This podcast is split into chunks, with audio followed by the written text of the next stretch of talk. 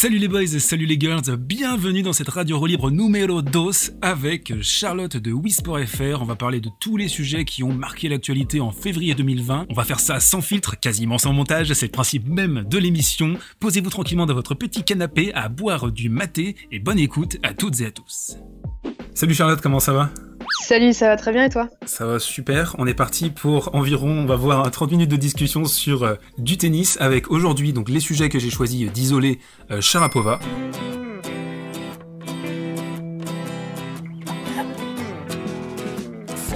Les parieurs frustrés.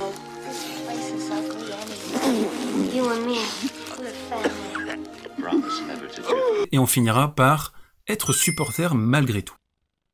Vous nous avez fait peut-être perdre définitivement la quatrième place. Ça me met les galops. Un sujet assez intéressant et tu vas avoir des choses très pertinentes à nous dire, je suis sûr. On va commencer avec Sharapova et euh, sa retraite euh, qui a eu lieu il y a quelques jours maintenant et j'aimerais qu'on la commente tous les deux ensemble. D'abord, euh, qu'est-ce que tu pensais de cette joueuse? Est-ce que c'était une joueuse que tu appréciais particulièrement? Ou alors est-ce que c'était une joueuse qui te laissait un petit peu de marbre?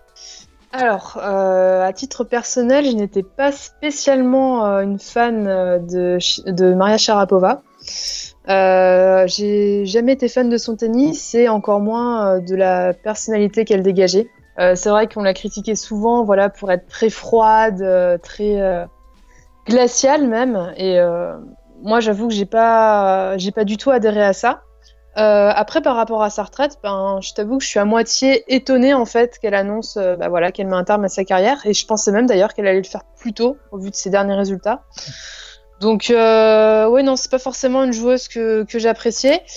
Après, euh, bien sûr, évidemment, le fait que Maria Sharapova mette un terme à sa carrière, ça reste quand même une immense perte pour la WTA. Et ça, qu'on l'aime ou pas, on peut pas, on peut pas le nier. Oui, on voit qu'il manque un petit peu de stars dans le circuit WTA et surtout avec la retraite, on imagine imminente de Serena euh, peut-être l'année prochaine. Euh, on peut imaginer que bah, certaines joueuses vont devoir passer un certain cap au niveau notoriété. Je pense à Osaka notamment euh, qui fait partie et aussi à Barty. Enfin, il y a beaucoup de joueuses qui peuvent éventuellement prendre sa, succession. On se rappelle hein, le premier tour à l'US Open l'année dernière. Elle avait bah, créé un engouement parce qu'elle elle avait rencontré Serena au premier tour, elle avait pris une branlée, mais euh, quand même, elle, avait toujours ce pouvoir d'attraction qui faisait que bah, c'était quand même Sharapova. Donc si on rappelle un petit peu son palmarès, elle a gagné 5 grands chelems, elle a fait le grand chelem en carrière, ce qui est quand même énorme. Elle a jamais remporté la médaille d'or euh, aux Jeux Olympiques, elle a fait simplement euh, une médaille d'argent il me semble. Et surtout, un domaine qui m'intéresse et qu'on va commenter, c'est l'argent qu'elle a gagné. Je sais que ça vous intéresse. Êtes cupide. Euh, l'argent qu'elle a gagné, donc on va commencer par le prize money en carrière. Elle a gagné 39 millions de dollars de prize money, ce qui la classe juste derrière euh, Vénus, et vraiment très très loin derrière Serena qui a gagné 92 millions de dollars en carrière. Euh, déjà, qu'est-ce que tu penses de ce chiffre? Est-ce que c'est un chiffre qui te paraît logique par rapport à son palmarès? Si on devait juste commenter le chiffre du prize money alors par rapport au palmarès, oui, je trouve ça tout à fait logique. Elle a quand même remporté 5 grands chelems en carrière. 32 titres en tout, il me semble, si je me trompe pas. Donc euh, oui, ça me paraît logique. Et le fait qu'elle se situe juste derrière Serena et Vénus, pour moi, bah, c'est logique également. Euh, voilà, pour moi, Sharapova, c'était clairement une grande ambassadrice du, tennis féminin. Elle a un pouvoir marketing très fort. Et c'est vrai qu'on a pu lire des réactions un peu partout sur les réseaux sociaux euh, de personnalités autres bah, du monde du tennis, justement, qui bah, voilà, souhaitaient rendre hommage à, Sharapova et effectivement, elle faisait partie de ces joueuses qui étaient connues en dehors du monde de la petite balle jaune, ce qui n'est malheureusement pas toujours le cas avec les joueuses euh, en, WTA. Donc, euh, non, je suis, suis pas étonnée. Et puis, bah, comme tu l'as dit, hein, enfin voilà, derrière, derrière Vénus et Serena, bah, clairement, je pense qu'elle est à sa place. Donc, euh, pour moi, c'est tout à fait logique. Oui, oui, c'est logique. Ce qui est intéressant avec elle en plus, c'est qu'elle avait donc ce côté glamour en dehors du cours. Mais quand tu la regardais jouer, c'était vraiment une guerrière. Euh, elle avait cette façon de, hurler euh, après chaque frappe, euh, un comportement vraiment, tu sais, à regarder la, tribune derrière elle et à se motiver. Il y avait vraiment une grande ambivalence chez cette fille, je trouve, entre son l'image qu'elle qu'elle a essayé de développer en dehors de, du cours et son image sur le cours où c'était vraiment bah, une grosse guerrière. Donc ça, ça c'était aussi, un, je pense, un, aspect intéressant dans sa carrière. On revient sur le domaine de l'argent avec les contrats de sponsoring. Elle a gagné au total 286 millions de dollars dans toute sa carrière en sponsoring. Donc ça c'est absolument énorme, c'est au-dessus de Serena bien sûr, et ce qui fait qu'au total, elle a gagné 325 millions de dollars en carrière. Donc vous imaginez, elle a gagné 40 millions de dollars de prize money, et au total 325 millions. Donc ça représente, euh, le prize money ça représente je sais pas, 12-13% euh, de, son, de ses gains, donc c'est vraiment très marginal. Et pour info, Serena n'a gagné que, évidemment entre guillemets, 25 millions de plus en carrière. C'est, euh, selon Forbes, l'athlète féminine la mieux payée pendant 11 années consécutives. Donc voilà, on, fait un petit point sur l'argent pour euh, aussi vous expliquer que Sharapova c'était une joueuse iconique qui a dépassé le cadre du tennis et qui surtout a gagné un maximum de pépettes, faut être clair. Qu'est-ce que tu imagines pour la suite au, niveau, au niveau business? J'ai entendu parler de... Alors on, sait qu'elle avait sorti sa, sa, biographie, Personnellement, je, ne l'ai pas lu. Je ne sais pas si tu l'as lu. Euh, eh ben, figure-toi qu'on me l'a prêté. Le livre est sur ma table de nuit, je l'ai pas commencé. D'ailleurs, je, voulais, je voulais le commencer et j'ai appris l'arrêt de sa carrière, donc je me suis dit tiens, c'est peut-être le bon moment pour euh, pour la lire justement. T'as le visage de, de, Sharapova sur ta table de nuit depuis depuis des mois. Ouais, non, mais je, je, le recouvre, hein, t'inquiète pas. D'accord. Donc voilà. Je sais que certains, alors j'ai beaucoup lu sur Twitter des, des rageux, évidemment, nous expliquaient que Sharapova avait volé euh, les contrats sponsoring de Serena, surtout, évidemment, bon, c'est très nauséabond, mais je suis obligé de le mentionner, c'est la radio roue libre, sous fond de accusations de racisme, comme vous pouvez vous en douter, ce sont les réseaux sociaux. Mais voilà, il fallait poser euh, tous ces éléments sur la table, je voulais le faire. Et on va pouvoir passer maintenant au cas de dopage. Ce qui est arrivé en 2016, eh bien, c'est une petite euh, couille dans le potage, si je peux me permettre, avec ce produit, donc le meldonium, qui a été en fait le 1er janvier 2016 interdit par euh, euh, l'organisme qui, s'occupe de ça. Et le problème, c'est que Sharapova a utilisé ce produit pendant 10 ans, donc pendant l'essentiel de sa carrière, et que soi-disant, elle n'était pas au courant de euh, la nouvelle réglementation, alors qu'elle avait reçu 5 emails lui certifiant que, eh ne pouvait plus utiliser ce produit. alors, qu'est-ce que c'est le, le meldonium? Peut-être que vous n'avez jamais entendu parler de cette substance. Eh bien, c'est Michel Audran, donc c'est un professeur de biophysique à la faculté de la pharmacie de Montpellier et qui est aussi conseiller antidopage pour de nombreuses fédérations sportives, qui nous explique le, ce que fait le meldonium sur un corps. Donc, il nous dit, il fait diminuer le rythme cardiaque et amène plus d'oxygène au cœur, et ce qui est bon pour le muscle cardiaque est bon pour les autres muscles. Il augmente l'endurance et a un effet sur la récupération. Donc c'est un produit qui permettait euh, de récupérer plus facilement, d'être euh, évidemment plus compétitif. On sait que le tennis c'est un, sport mental, mais c'est aussi si vous n'avez plus les jambes, vous ne pouvez plus euh, courir évidemment. est-ce que tu as des souvenirs de cette annonce? Et qu'est-ce que tu en avais pensé à l'époque, Charlotte? Oui, je m'en souviens tout à fait. D'ailleurs, c'est vrai que ça laissait vraiment paraître une situation de, comment dirais-je, de total contrôle en fait. Hein. On se souvient effectivement de Maria Sharapova euh, qui avait convoqué toute la presse euh, pour, euh, pour une conférence un peu spéciale. Donc elle était vraiment dans le contrôle hein, quand, elle a, quand elle a annoncé ça. voilà, c'est pas, c'est pas paru dans les journaux comme un scoop. sans, voilà, c'est vraiment elle qui l'a annoncé. et moi, ce que j'en ai pensé à première vue, c'est effectivement un sentiment un peu partagé parce qu'effectivement, Sharapova, c'est une grande championne. Et euh, bah, apprendre qu'une grande championne a été suspendue euh, pour dopage, bah, ça fait toujours tâche dans, dans, le monde du tennis ou dans le monde du sport de manière générale. Euh, donc euh, bon voilà, n'étant pas, euh, pas particulièrement fan de la, de la russe, je t'avoue que bon bah voilà quoi, c'est c'est dommage, mais bon elle a, elle a joué avec le feu et elle a perdu. de toute façon, son sa, sa, suspension a été vivement, euh, vivement critiquée et, et je suis pas étonnée du tout. Ouais. Et pour moi d'ailleurs, euh, c'est peut-être un peu sévère, hein, je m'excuse auprès des, des, fans de Maria, mais je pense qu'elle aurait peut-être dû arrêter sa carrière après ça. Oui, oui, c'est, je pense que c'est un consensus parmi euh, pas mal de, de, fans de tennis, je pense. Il euh, faut savoir que c'est un produit qui, est, qui a été inventé en Russie et qui est, il me semble, toujours euh, toléré euh, en Russie. Donc c'est aussi, euh, je pense que ça, faisait partie de ses méthodes euh, d'entraînement. C'est, en fait, c'est vraiment son docteur hein, qui lui préconisait de, prendre ce produit. Il faut savoir aussi que Sharapova, c'est une fille qui a été élevée, qui a connu l'école Bolitieri, qui a été élevée à la dure par son père, vraiment vraiment à la dure. j'écoutais une interview d'elle où elle disait bah, Mon père, je me suis rabiboché avec lui avec les années, mais quand j'étais petite, bah, il m'en a fait super baver. On se rappelle aussi qu'elle a été forcée de jouer avec sa main gauche pendant six mois à l'académie parce que son père voulait développer son ambidextrie, je sais pas si on peut dire ça comme ça. Et voilà, c'est une fille qui a été élevée vraiment vraiment à la dure, qui a connu beaucoup de blessures, qui a eu des problèmes physiques pendant toute sa carrière. Et ce produit, eh bien, ce produit, c'est euh, un petit peu flirté avec le mal de l'avoir utilisé pendant 10 ans, mais c'est un produit autorisé jusqu'en 2016, donc à la limite, euh, on peut pas lui en vouloir euh, d'avoir utilisé un produit qui euh, restait dans les règles.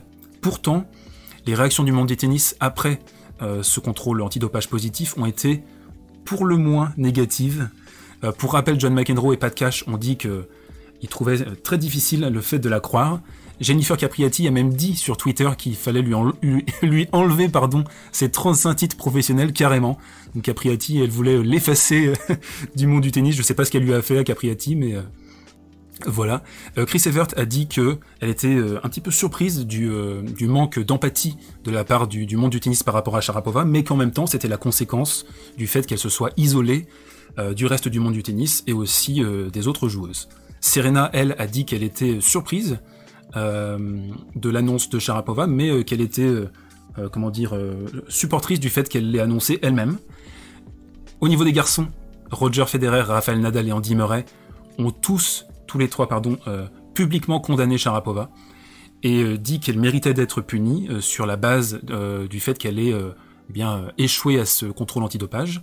Murray a dit même, donc il a rajouté, que prendre une, une substance qui n'est pas nécessaire juste parce que c'est légal, eh bien c'est mal. Ça, je trouve ça très intéressant d'ailleurs, mais ça pourrait être un, autre sujet à débat. Et, euh, et, enfin, donc Djokovic a dit qu'il était désolé pour elle, et que, mais, qu'elle devait être prête pour euh, sa punition. Voilà. Donc ça a été une, réaction euh, du monde du tennis très très contrastée, un peu à l'image de ce qui s'est passé pour sa retraite, où eh bien c'est une joueuse qui ne faisait pas du tout l'unanimité, on peut le dire, mais qui malgré tout, je pense, générait beaucoup d'argent, beaucoup de recettes, et qui manquera euh, au monde du sport. Euh, qu'est-ce que tu penses, dernière question sur Sharapova, qu'est-ce que tu penses de son héritage? Est-ce que tu penses qu'elle laissera un héritage euh, à la hauteur de son prize money? Oui, clairement, Sharapova, je pense que voilà, ça fait partie bah, d'une des, légendes de la WTA, je pense qu'on peut le dire comme ça. Elle aura marqué, bien évidemment, bah, par, par sa personnalité, qu'on aime ou pas, par son palmarès et, et aussi bah, comme on, l'a abordé tout à l'heure, par son fort pouvoir marketing. Donc oui, moi je pense très clairement qu'elle a marqué, elle a marqué son sport. Je pense que voilà, même si elle n'était pas forcément appréciée par, euh, par ses euh, collègues de vestiaire, euh, elle a néanmoins, je pense, suscité beaucoup de vocations chez, chez beaucoup de petites filles. Donc bah voilà, c'est vrai que je pense que s'il y a une chose à retenir, c'est que bah, même si même si euh, le personnage pouvait être un peu particulier, même si elle a eu une suspension pour dopage, Sharapova, clairement, bah voilà, c'était une, très grande championne, euh, une très grande ambassadrice aussi pour, euh, pour le tennis. Et si j'ai une dernière chose à dire par rapport à elle, bah, je pense très clairement que le tennis féminin doit se trouver une nouvelle ambassadrice, un peu à, la sauce Sharapova. Alors je me souviens lors de notre premier, euh, premier échange, on avait un peu parlé d'Amanda euh, Anisimova. Et c'est vrai que tu avais effectivement mis en avant le fait qu'elle avait peut-être aussi un fort pouvoir marketing. Mhm. Donc c'est évidemment un peu tôt pour en juger, mais euh, voilà, je pense très clairement que une fois que Serena, Vénus et bah, après, après, l'annonce de Sharapova, une fois que, toutes ces joueuses-là seront parties, il y aura plus vraiment de, de réelles ambassadrices en fait dans le, tennis féminin. Alors c'est vrai qu'on en recherche une, donc tu l'as cité, il y a Osaka, il y a Barty, il y a beaucoup de joueuses hein, qui pourraient vraiment un peu euh, représenter l'image du tennis féminin, mais c'est vrai qu'à l'heure actuelle on a un peu du, mal à en trouver une. Et Sharapova clairement faisait euh, en était une, donc euh, c'est une, une, perte. Et bah voilà, malgré malgré sa suspension et et malgré tout ça, bah, je pense très clairement qu'elle reste quand même euh, une personnalité très forte du monde du tennis féminin et voilà, ça va être difficile de, la remplacer évidemment. Oui, difficile de la, remplacer et quelque chose aussi de symptomatique, je trouve, dans sa carrière, c'est euh, qu'elle a toujours développé une espèce de, euh, de barrière entre, elle et d'autres joueuses et je trouve que c'est un, mode de fonctionnement vraiment à l'ancienne pour moi. par exemple, depuis 15-20 ans maintenant, les joueurs alors ça s'est fait graduellement, mais maintenant les joueurs se tapent sur le ventre, se font la bise. Euh, on a l'impression que si tu m'as battu, c'est pas grave. Limite, on va sortir en boîte après. Euh, et je trouve que elle est, euh, elle était la dernière représentante de ce tennis un petit peu des années 80 voire 90 où il y avait des vraies rivalités, des vrais antagonismes. Alors on sait évidemment dans le circuit masculin que Djokovic n'est pas super apprécié par par certains de ses pairs et qu'il y a des vraies rivalités dans le monde du tennis toujours aujourd'hui. Mais je parle vraiment de cette animosité presque, quasiment animale sur un cours entre deux joueurs ou deux joueuses. Et je trouve que Sharapova, c'était euh, bah, la dernière des, Mohicans, si je peux, si peux m'exprimer comme ça, euh, à ce niveau-là. Et bah, c'est un, c'est un domaine dans le tennis aussi qu'on on aime à choisir. C'est bien qu'il y ait un vilain, en fait. C'est bien qu'il y ait un méchant euh, dans, dans un match. Et je trouve qu'elle manquera aussi à ce niveau-là.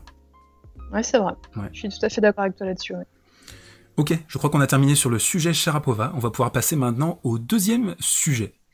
Le deuxième sujet, ce sont les parieurs frustrés et les conséquences de leurs menaces. Alors on a vu hein, ces dernières semaines, même ces derniers mois, une recrudescence de posts sur Twitter, sur Instagram, de joueurs et de joueuses qui euh, screenshotaient leurs euh, leur messages privés avec notamment beaucoup d'insultes venant des parieurs.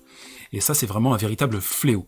Alors, c'est euh, un sujet qui a été pris à bras le corps par euh, certains médias traditionnels, notamment l'équipe qui en a parlé dans un, dans un très bon papier il y a quelques semaines maintenant. Et euh, je voulais avoir ton avis là-dessus, euh, Charlotte, parce que je, sais que tu en as parlé sur Twitter. Et mhm. euh, on rappelle d'ailleurs Madame Tennis sur Twitter. Très bon mhm. compte, allez la suivre. Et c'est un sujet qui, qui cristallise un petit peu les tensions en ce moment parce que on a l'impression que les joueurs et les joueuses ne sont pas assez protégés. qu'est-ce que tu penses sur ce sujet et qu'est-ce que tu penses de ce sujet, pardon Et est-ce que tu crois que pour un joueur ou pour une joueuse, il y a un véritable impact? On, peut, se poser la question. Bah écoute, euh, très clairement, voilà, c'est ces espèces de parieurs frustrés, pour moi, c'est le véritable fléau des, réseaux sociaux. Et, euh, et, je trouve ça bien, justement, que les joueurs et joueuses euh, dénoncent ce genre, euh, ce genre de, de, comportement. Et ça se fait de plus en plus, donc euh, tant mieux, parce que je pense qu'il faut que les paroles se libèrent. c'est absolument pas normal que une personne reçoive des messages d'insultes de mm. menaces, donc que ce soit envers, euh, envers le joueur, la joueuse ou même envers euh, les membres de sa famille. Enfin, moi, je, trouve ça, je comprends pas en fait à quel point on peut devenir euh, fou au point d'envoyer de, de, telles choses. Et euh, je trouve que c'est, d'un point de vue un peu plus général, assez symptomatique en fait de notre société où, bah, en fait, les gens ne se mettent plus du tout de limites surtout sur les réseaux sociaux où effectivement bah voilà on est derrière son écran ou derrière son son téléphone et on se cache un peu derrière ça pour pour raconter n'importe quoi alors que euh, parallèlement, enfin c'est assez paradoxal, mais je pense pas que ces personnes se permettraient d'agir ainsi dans la vie de tous les jours. Oui. Et euh, bah, moi j'ai l'impression que, euh, alors c'est très bien que les médias en parlent, mais après concrètement, qu'est-ce qui est fait? J'ai pas l'impression qu'il y ait énormément de mesures qui sont qui sont prises vis-à-vis de ça. Et très clairement, bah, je pense qu'un jour ça va ça va partir trop loin. Et ça serait, ça serait dommage que des mesures soient prises euh, le jour où il y aura un drame à, cause de ça. Mmh. Euh, donc euh, voilà, c'est quelque chose de grave. Et je pense que effectivement, pour un, pour un joueur ou une joueuse, bah, clairement, euh, je pense que même s'ils essayent de, de nous faire croire que euh, voilà, ils essayent de pas en tenir rigueur parce qu'ils savent que bah, clairement, c'est de la connerie. Hein. Enfin, disons les choses telles qu'elles sont, c'est de la connerie. Donc voilà, ils essayent de pas en tenir rigueur. Cependant, je pense qu'au bout d'un moment, quand on reçoit euh, tous les jours, surtout quand tu es peut-être dans une période un peu délicate, euh, ça, je pense que c'est impossible de, de, passer au travers de toutes ces insultes et euh, je pense que ça leur rajoute forcément un peu d'anxiété et une pression aussi supplémentaire. Et euh, psychologiquement, je pense que bah voilà, même si même si tu crois en toi, même si euh, même si t'essayes même si t'essayes pardon d'y faire abstraction, ça doit forcément peser à un moment ou à un autre. Et, et voilà, c'est vraiment un gros fléau. Et euh, bah, y a, voilà, il y a, y a, beaucoup de joueurs qui, qui le dénoncent. Et mm. bah, comme, comme j'ai signalé, c'est bien qu'ils le fassent. Mais après, concrètement, après, on fait quoi? Et c'est ce qui est un peu dommage, c'est que j'ai pas l'impression qu'il y ait des mesures qui soient prises vis-à-vis -vis de ça. Oui, le, harcèlement sur Internet, c'est euh, passible de. Alors j'avais regardé les chiffres, je je sais plus exactement c'était quoi les, sanctions, mais je crois que c'est deux ans de prison et euh, plusieurs dizaines de milliers d'euros d'amende. Enfin c'est ce que c'est ce que vous risquez hein, si vous si vous harcelez, si vous menacez sur les réseaux sociaux. Pour autant, je ne sais pas si quelqu'un a vraiment été en prison à cause de ça. Quoi. Bon, en fait, ce qui se passe, c'est que déjà les joueurs doivent porter plainte. Et, le, problème, c'est que ça demande du temps. Il faut, euh, c'est un petit peu comme tous les comme tous les délits que vous subissez en fait. À partir du moment où vous euh, vous essayez de, construire un dossier, eh bien il faut aller euh, il faut aller à la gendarmerie, il faut il faut il faut déposer plainte. Et puis bah, ça vous prend du temps. Peut-être que vous vous dites bon au final c'est pas grave, je vais passer à autre chose. Mais on se rend compte que bah, ça fait un petit peu effet boule de neige. C'est que j'ai l'impression que c'était un sujet assez mineur en 2019 et là cette année en début d'année c'est c'est devenu carrément incroyable avec. Ah, je pense. Ça l'est devenu justement aussi parce que les, les joueurs euh, le dénoncent. Ouais, aussi, c'est vrai. Euh, et je trouve que c'est un petit peu symptomatique de ce manque d'empathie que les gens ont de plus en plus, euh, cette incapacité de se mettre dans les chaussures de l'autre et de réfléchir en dehors de son précaré. Et c'est pour ça que, bah, par exemple, moi je pense que c'est très important d'avoir dans son cercle d'amis des, gens avec lesquels vous n'êtes pas forcément d'accord sur tout. Et c'est ça en fait qui vous grandit l'esprit, c'est de pouvoir avoir des contradictions euh, et aussi euh, échanger d'une manière euh, cordiale, mais parfois être en désaccord avec les gens. Et c'est le problème des réseaux sociaux, c'est qu'ils ont tendance à vous enfermer dans votre, dans votre mode de pensée et à valider votre mode de pensée. Et pour revenir sur les parieurs, eh bien, c'est une espèce de petite secte maintenant, la fameuse, le fameux hashtag Team Parieur, où on se refile les tuyaux et, et surtout, moi, je vois des sommes complètement hallucinantes hein, qui sont qui sont pariées. Alors, je, ne sais pas si les gens ont autant de budget que ça pour à dépenser dans les paris, mais des fois je vois des paris 500, 1000 euros, et je regarde un petit peu les profils, je vois des adolescents ou, de très jeunes adultes, et je me demande un petit peu bah, à quel point ça peut altérer la santé mentale de parier, et c'est un sujet qui est... L'addiction par rapport au pari, c'est un sujet qui est, qui est un petit peu euh, balayé sous le tapis, parce que vous savez que les, sites de paris en ligne sont des annonceurs maintenant pour quasiment toutes les chaînes, et est-ce qu'il n'y aurait pas un intérêt, financier derrière à euh, eh bien ne pas trop trop faire de vagues par rapport à ça? Parce que j'imagine qu'ils injectent, beaucoup euh, d'argent dans les chaînes. Voilà, je sais pas, peut-être un petit peu théorie du complot, mais je trouve que c'est un sujet qui est très grave en ce moment et j'essaie de mettre à la place de certains joueurs, notamment Corentin Moutet, qui a décidé carrément de, quitter Twitter. Et c'est très, ça m'a touché un, petit peu son message parce qu'il disait que il est arrivé sur Twitter pour eh bien peut-être découvrir d'autres personnes, euh, s'ouvrir au monde, et que bah, il a pris une grande vague de négativité dans la, dans la gueule, et bah, c'est pour ça en fait qu'il a quitté les réseaux. T'as as réagi comment par rapport à ça? Ouais qu'est-ce que que tu as pensé de sa de sa démarche qui est peut-être un petit peu au final c'est un, un, peu une goutte une goutte dans un verre d'eau mais euh, c'est quand même symptomatique de quelque chose je trouve. Bah oui complètement. Alors moi j'ai été triste hein, dans un premier temps parce que bah, enfin voilà, comme tu l'as dit, on peut être en désaccord avec les gens dans la vie, mais pour autant, je pense qu'on peut en débattre de manière euh, apaisée et intelligente. Et euh, moi, j'ai tendance à, penser que les réseaux sociaux peuvent être euh, une énorme richesse, une énorme source de richesse, pardon, pour justement débattre et rencontrer du monde.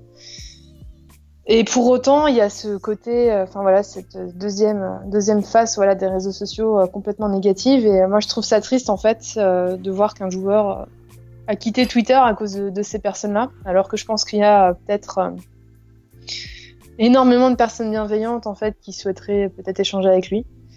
Et ouais, c'est c'est dommage en fait. Juste, enfin, je je je sais pas quoi dire plus. C'est c'est frustrant et enfin voilà même même nous euh, on n'est pas joueurs de tennis enfin je veux dire on est personne enfin je pense que toi aussi t'en as as dû recevoir mais il y a des gens bah, dès que tu dis quelque chose et dès qu'ils sont pas d'accord avec toi tu reçois des insultes des personnes que tu connais pas et enfin c'est c'est triste quoi c'est c'est quand même assez grave je trouve d'en arriver là oui et puis bah enfin voilà que, dire de plus? Je pense que il y a, besoin d'éduquer les gens il y a un besoin urgent je pense d'éduquer les gens euh, vis-à-vis de tout ça.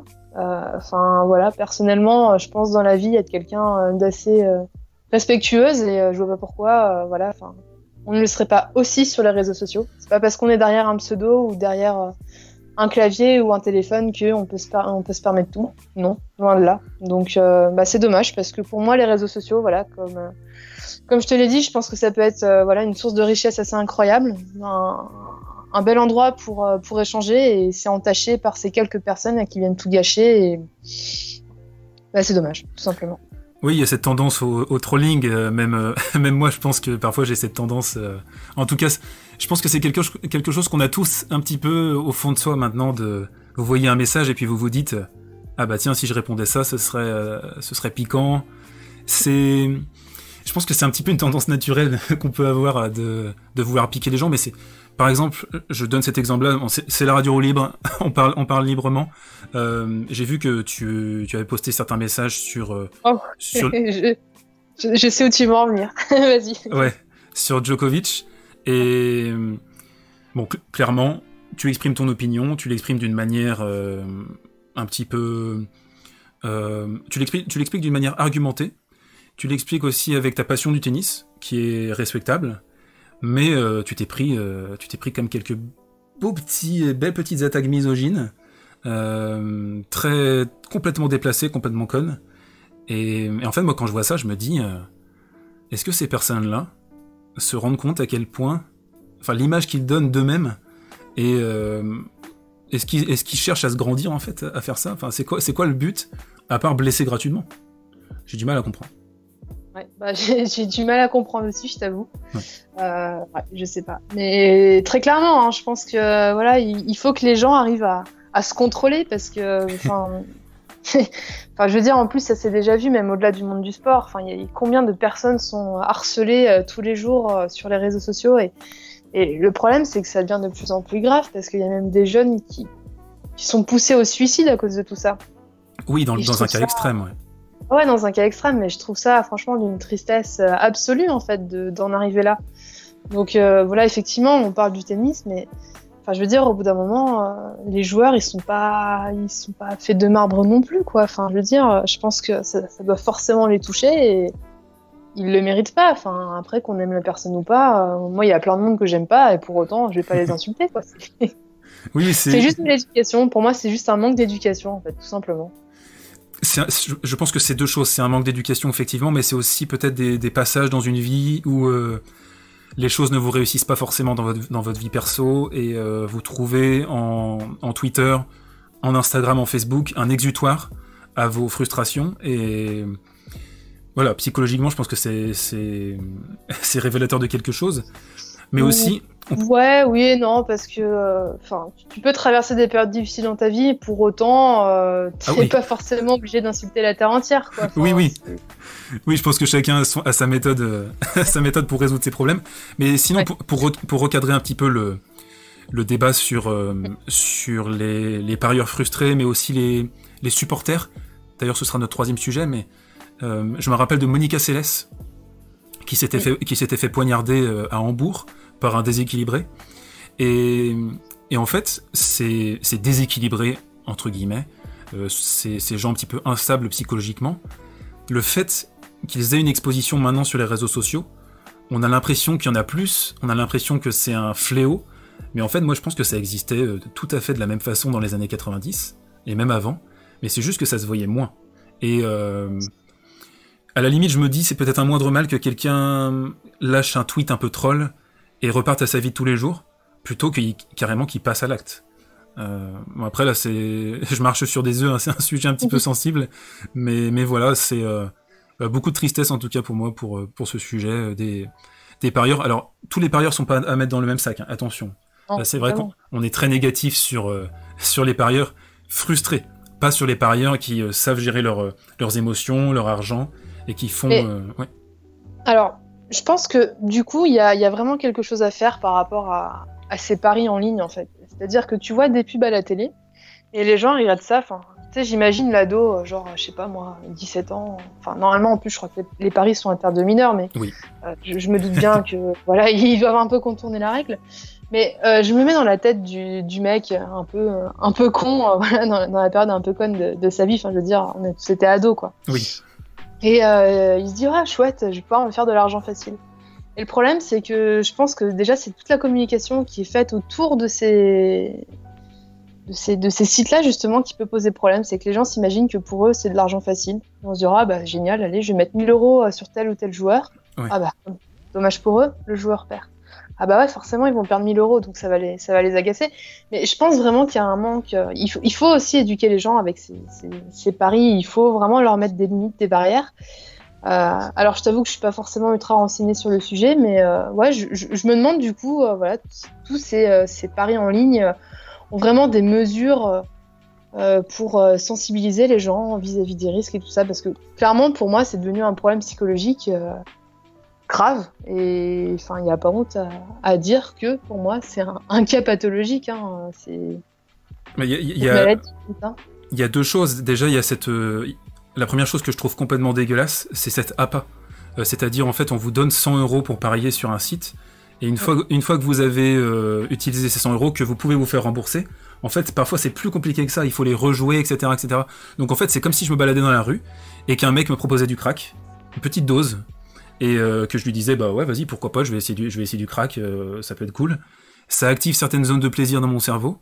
Et tout, bah, d'un coup je commence à rentrer dans un engrenage euh, comme ça quoi. Ou c'est comme si on distribuait des fioles de cognac à la sortie de, l'école à des enfants de, de 16 ans pour leur dire bah tiens c'est sympa le cognac goûte je trouve que c'est un petit peu comme ça. Alors ça ne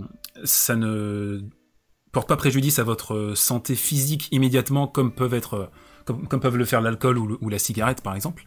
Mais je pense qu'au niveau psychologique, il y a quand même des effets euh, assez forts. J'avais regardé un documentaire très intéressant qui expliquait que quand vous pariez et quand vous gagnez un pari, ça active certaines zones du plaisir dans votre cerveau, et certaines personnes sont très très très sensibles à ça.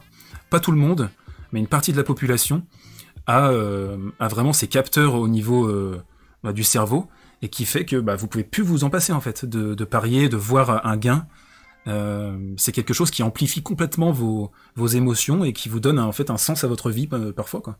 Et c'est très très grave, c'est vraiment pathologique. Bah ouais, mais justement en fait, je pense qu'il faut prendre le problème à la racine et en fait, enfin, les joueurs qui reçoivent des insultes, pour moi, c'est juste une conséquence en fait. Hmm. Et il faut traiter le problème avant de traiter les, les conséquences. Exactement. C'est une très belle conclusion à, à ce sujet. On va pouvoir passer maintenant au troisième point qui est supporter malgré tout. Alors, Charlotte, on va parler de ce sujet. Tu veux nous raconter quelques petites anecdotes euh, sympas, j'espère.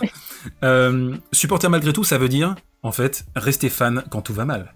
Et là, on peut dire que, tennistiquement, tennistiquement parlant, la, vie, la carrière de, certaines joueuses que tu apprécies euh, part un petit peu à volo, si je peux me permettre. Tu peux le dire. Oui, je peux, je, peux le dire.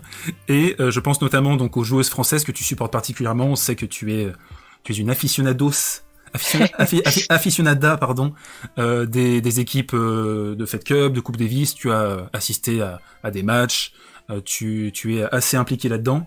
Et mhm. je voulais te poser la question de ton rapport à, au supporterisme, et notamment ce que tu vis en ce moment avec Caroline Garcia. Est-ce que tu peux nous en parler Et notamment de ces nuits où tu te réveilles en, en sachant que tu vas regarder potentiellement bien une nouvelle branlée.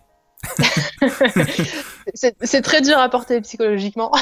non, non, j'irai pas jusque là, mais euh, bah, c'est triste évidemment euh, quand euh, le joueur ou la joueuse que tu suis toute l'année est dans un mauvais, dans une mauvaise spirale. après, bon bah voilà, j'ai tendance à penser que le supporting dans le monde du sport, c'est un peu comme dans la vie, c'est-à-dire que quand tu décides de soutenir quelqu'un, bah, tu le fais, euh, peu importe, euh, peu importe ce qui se passe. Donc moi, je suis un peu dans cet état d'esprit-là, c'est-à-dire que bah, hein, c'est pas parce que euh, tel joueur ou telle joueuse que j'apprécie est dans une mauvaise phase de sa carrière que je vais arrêter de le ou la supporter. Hmm. Non. Et d'ailleurs, pour moi, un supporter, on peut pas appeler quelqu'un supporter s'il réagit comme ça. Donc, euh, ben oui, effectivement, euh, je suis très fan de Caroline Garcia. Je pense que tous mes abonnés sont au courant. Euh, D'ailleurs, c'est vrai qu'en ce moment, je me prends pas mal de petites remarques, bah, justement, des personnes qui aiment bien envoyer des petits pics par rapport à ça. oui, ça leur coûte rien. Euh, ouais, voilà, ça leur fait plaisir. Bah écoute, si ça leur fait plaisir, tant mieux pour eux. Moi, je t'avoue que ça me touche pas particulièrement, donc, bah, donc je m'en fiche. Surtout comme si tu étais, je sais pas, la porte-parole d'une joueuse. Ça n'a rien à voir. T'es es juste supporter. T'as pas, ouais, ouais. t'as pas subir les conséquences de la défaite d'un joueur que, ou d'une joueuse que tu apprécies. Non, clairement. Bon, après, c'est vrai que j'ai tendance à prendre souvent sa défense aussi euh, vis-à-vis de ces personnes-là. Donc, euh, je pense que c'est pour eux une, jolie porte d'entrée, justement, pour, euh, pour, pour, voilà, pour faire sortir toute leur, toute leur haine et tout, leur venin. Mais Ouais, le, supporting, euh, enfin voilà, c'est quelque chose qui peut vous mettre dans un état d'esprit très positif comme très négatif. Vous pouvez passer euh, vraiment voilà de la joie ultime à une tristesse euh, infinie. Mais bon, voilà, après, faut pas non plus que ça prenne un, un, trop gros, une trop grande place dans sa vie parce que voilà, ça reste que du sport, donc faut relativiser. Mais bon, c'est sûr que ça fait ça fait jamais plaisir, quoi. Oui, ça reste du sport. Et puis, euh, je pense qu'en France, c'est culturellement, c'est quelque chose qu'on a du mal à, comprendre. Qu'on a toujours eu du mal à comprendre le supporterisme. Pourtant, ce sont des, euh, bah, c'est un phénomène euh, qui, qui est surtout ancré en Angleterre, dans les pays nordiques aussi, notamment aussi en Italie. Là, par contre, je parle peut-être un peu plus du foot que du tennis, mais en fait, quand vous quand vous grandissez, eh bien, vous suivez un club ou une joueuse ou un joueur par rapport à ce que votre entourage euh, en pense et là où vous êtes né aussi. Donc c'est moi je suis un petit peu j'aime pas trop les personnes qui sont par exemple nées euh, je sais pas à Brest et qui vont euh, décider de supporter Liverpool ou Marseille parce que bah voilà ils l'ont décidé. Pour moi ça doit, ça devrait pas fonctionner comme ça. Mais bon après c'est un avis perso. Par contre au niveau du tennis c'est un petit peu un petit peu plus compliqué parce que vous supportez un joueur ou une joueuse qui est bah, qui peut être je sais pas lyonnaise euh, parisien, parisienne, mais vous la supportez pas par rapport à, ses attaches géographiques, vous la supportez par rapport à un style de jeu, par rapport à une personnalité. Donc c'est peut-être un, petit, un petit peu différent. Euh, donc oui, malgré tout, euh, supporter, supporter des, joueurs et des joueuses comme ça qui perdent, surtout on sait en tennis, parfois il faut se lever la nuit. Tu as, tu as peut-être un ou deux matchs en mémoire où tu t'es dit, moi j'aurais jamais dû me réveiller à 3 heures du mat, c'était une catastrophe. Oh, écoute, euh, on peut parler de l'Open d'Australie, euh, ou même bah, bah, tous les, tous les derniers tours de notre Caroline Garcia, généralement, se sont mal passés. Donc, euh, on peut aussi revenir sur le fameux 6-0, 6-0 qu'elle a reçu en finale de Fed Cup. Aïe aïe aïe. Ah, ouais, aïe aïe aïe, comme tu dis. Bon, après, c'est comme ça, quoi. Tu, tu, te lèves, tu sais pas ce que tu vas voir. Tu peux vivre un moment incroyable comme tu peux vivre une très grosse désillusion. Et c'est un peu pareil quand tu vas voir un événement sportif, tu vas, tu sais pas, tu sais pas comment ça va se passer. Donc euh, voilà, si sinon euh, tu, peux juste décider d'être fan de, de, Djokovic, notamment les fans de Djokovic, hein, parce qu'en ce moment, euh, voilà, invaincu en 2020, eux, je pense qu'ils sont plutôt plutôt tranquilles. Ça va? ça va, ils, portent, bien. Ouais, ils se portent bien, ouais, je pense que ça va, ça va bien pour eux. Ils doivent avoir une santé mentale plutôt, plutôt positive en ce début d'année. Et attends, quoi, Mais, franchement, quoique, hein, parce que leurs joueurs gagnent, mais je, suis sûr que certains ont envie de plus, tu vois, ils ont envie de ah mais ils gagnent, mais pourquoi tout le monde n'est pas à genoux euh, devant ses performances? Euh, Pourquoi pourquoi certains critiquent sa personnalité? Peut-être que certains en veulent encore plus, mais ouais, euh, au niveau résultat, c'est clair que c'est pour l'instant il fait une saison immaculée. Oui, oui, et puis alors c'est vrai qu'en plus en France, je trouve qu'on a un rapport assez bizarre vis-à-vis des, sportifs. on a tendance soit à les encenser dès qu'ils font un, bon tournoi ou dès qu'ils jouent correctement, et à l'inverse, on va limite les tailler, les insulter ou les, descendre plus bas que terre dès que ça va pas. Et bah justement, je prends l'exemple de Caroline Garcia parce que c'est un peu ce qui lui arrive en ce moment. C'est-à-dire que fin 2017, quand elle était dans la forme de sa vie, quand elle a gagné deux gros tournois coup sur coup. Euh, limite, on avait tendance à dire que voilà, euh, c'était euh, la future leader du tennis, qu'elle allait gagner Roland Garros, etc., etc. Donc vraiment, là, on l'a mis sur un piédestal. Et on voit que là, en ce début d'année, et même depuis quelques mois, bah, ça va beaucoup moins bien. Et moi, j'ai tendance à avoir beaucoup de réactions négatives vis-à-vis de ça. En fait, je trouve qu'on n'a pas de juste milieu. C'est ça qui est un peu dommage. Non, mais en fait, euh, il faut aussi partir du principe que les gens qui réagissent comme ça ne connaissent pas le, la nature de, du, du, sport qu'ils commentent, tout simplement. Parce que les, les, aléas sportifs et les plateaux dans les progressions, les, les phases où ça va moins bien, même Djokovic hein, en 2017, euh, il met un, il met pas un pied devant l'autre, hein, pardon. Donc euh. Voilà, certains joueurs, tous les joueurs, toutes les joueuses passent par des phases difficiles. Et si vous ne comprenez pas ça, vous ne comprenez pas l'essence même du sport. Et et aussi, je pense que beaucoup ont cette fâcheuse tendance de commenter un match par rapport au score. Par exemple, si vous voyez 6-3, 6-4, vous vous dites, bah, il a pris une, quasiment une branlée, mais en fait, parfois vous regardez le match, et le 6-3, 6-4, il est hyper accroché. Euh, certains matchs, par exemple, de, Nadal, euh, notamment, où il y a des 6-1, mais ça a duré 50 minutes. Bah oui, c'est ça. Parce que c'est aller à égalité à chaque fois, parce qu'il a vraiment dû cravacher, et que bah, Nadal, il est capable de gagner ses points importants, qui font que bah, il bascule à 6-1, mais euh, le match a été peut-être accroché. Donc euh, il y a cette tendance à lire simplement les résultats, à, à commenter sans avoir vu aussi, hein, je pense, faut être, faut être sincère. Il y a, aussi, euh, peut-être ceux qui sont les plus virulents ne sont pas peut-être les mieux informés. Mm. Mais c'est vrai que c'est une tendance en France, mais après ça existe aussi dans d'autres pays hein, de, de vilipender très très rapidement certains joueurs, certaines joueuses, certains clubs quand ça va mal. Mais ce n'est pas l'essence du supporterisme, comme tu l'as dit. Supporter, c'est littéralement supporter euh, les défaites comme les victoires. Et, je trouve que en France, à ce niveau-là, la culture du supporterisme, de toute façon, elle est, elle est relativement faible. On va pas se mentir. Même s'il y a des, de très beaux efforts qui sont faits, notamment en tennis, euh, pour euh, les organiser les groupes, pour la Fed Cup, pour les la, la, Coupe Davis aussi, même si Gérard Piquet nous l'a volé, mais mais il y a de, très beaux efforts faits là-dessus. Toi, tu as vécu de l'intérieur certains certains événements comme ça. Euh, quel souvenir tu en gardes de, de, de rencontrer des gens comme ça qui partagent ta passion, de de, bah de, de pas te sentir en fait toute seule à supporter une joueuse. Qu'est-ce que tu as Qu'est-ce que tu as comme belles expériences à ce niveau-là? Euh, comme belles expériences, bah écoute, j'ai fait partie de la OR Tennis Fan Academy euh, l'année. Alors l'année dernière, j'ai fait euh, euh, j'ai fait deux rencontres en Fed Cup. J'ai fait euh, la le quart de finale à Liège contre la Belgique et la demi-finale euh, week-end épique d'ailleurs contre la Roumanie à, à Rouen. Et en 2018, j'ai suivi quasiment toute l'année la campagne euh, de Coupe Davis. Et bah, c'est juste des moments incroyables parce qu'en fait, t'es pas effectivement euh, tout seul à, à supporter, euh, à supporter l'équipe. Et ce qui est bien dans ces groupes-là, c'est que justement, en fait, c'est un rassemblement de passionnés. Et ce qui est positif, c'est que justement, on est tous là pour supporter. Voilà, supporter. Il n'y a pas de négativité. Alors c'est vrai que des fois, bah, quand ton joueur euh, se retrouve mené, bah, forcément tu sens que dans les rangs euh, c'est un peu un peu tendu. Mais euh, voilà, c'est vrai que c'est toujours fair play, c'est toujours euh, c'est toujours un état d'esprit positif.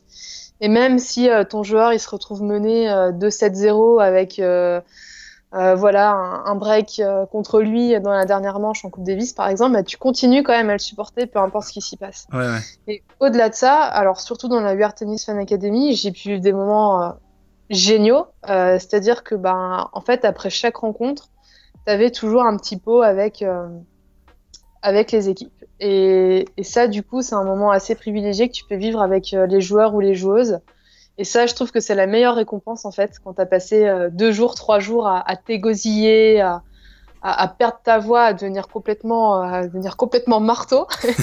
bah, c'est une belle récompense en fait, je trouve, et, euh, ça fait plaisir qu'ils qu reconnaissent aussi, bah voilà, ce travail-là. Et ça, ça vient aussi casser avec la négativité qu'on peut voir un peu partout. Donc, bah, c'est de de super belles expériences.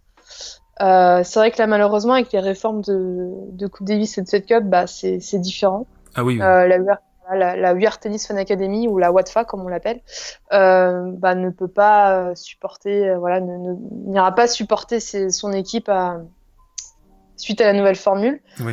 Euh, pour la Fed Cup, je sais pas encore ce qui est prévu. Mais en tout cas, voilà, c'est une belle manière, je trouve, de célébrer le tennis.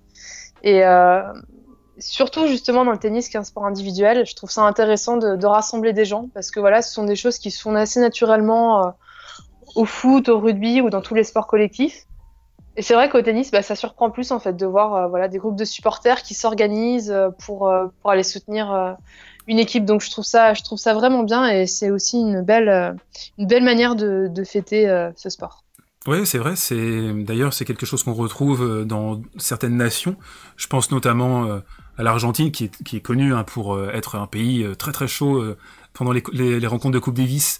Et, et voilà, ça c'est toujours, ce sont toujours des superbes images, même si parfois le public est un petit peu limite. Euh, ouais.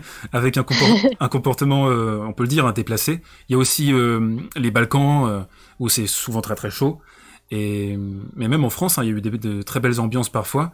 Je trouve que c'est c'est bien parce que ça, vient, euh, compléter des ambiances très différentes qu'on peut connaître en France, par exemple à Paris-Bercy, pour prendre les gros tournois, hein, Paris-Bercy et Roland-Garros, où bah, clairement c'est des ambiances un peu claquées sur, sur les cours centraux.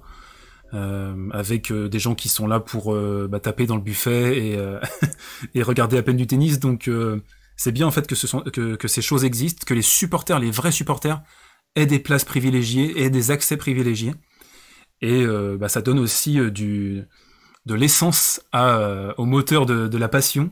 Et si vous avez ces petits moments-là de, de, plaisir, de bonheur, eh bien ça vous permet de mieux vivre les moments difficiles comme bah, les moments difficiles qu'on peut vivre en ce moment avec les carrières un petit peu à l'arrêt. Hein, on va on va pas se mentir hein, de des joueuses françaises qui qui sont pas ouf. Enfin, je crois que c'est c'est quoi? C'est Océane Dodin qui est Numéro, euh, numéro une française à la race. Ouais. donc ça veut tout dire. Hein. Euh, oh, euh, no, no, disrespect, Océane Dodin, mais ça, veut dire, ça veut dire ce que ça veut dire malgré tout.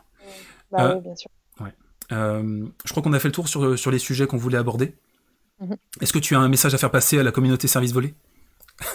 euh, bah écoute, j'espère que la communauté service volé est bienveillante. Pas du tout, non, c'est que, euh, c'est, que, des, c'est que des salauds. oh là là.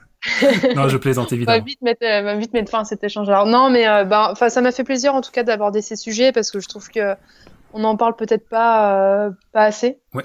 Et puis, euh, bah voilà, si j'ai un message à faire passer, bah c'est peut-être un peu euh, monde de bisounours euh, by Charlotte, mais ça serait bien que les gens apprennent à, se mettre un peu de limites, à apprendre aussi à respecter les autres. Et euh, bah voilà, je veux dire, on a tous des défauts, on est tous euh, parfois énervés, frustrés, mais pour autant, je pense qu'on n'est pas obligé d'aller le faire payer à la terre entière. Donc, bah voilà, juste, je sais pas, les gars, apprenez à vous contrôler, quoi, tout le monde s'en portera mieux.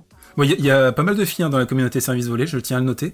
Mais surtout, euh, je trouve que c'est c'est l'exemple que vous donnez aussi, euh, qui, qui, peut être suivi par, euh, par certaines personnes. Et mais je pense que la, la, communauté service volé est très bienveillante, à part évidemment deux trois fondus du bulbe qui, qui trouvent ma chaîne par accident et qui et qui se lâchent. Mais ces derniers sont désormais sous les verrous et, et voilà donc non, dans l'ensemble, c'est vraiment une super communauté. Merci à, toi, Charlotte, d'avoir participé à cette Radio Roue Libre deuxième épisode.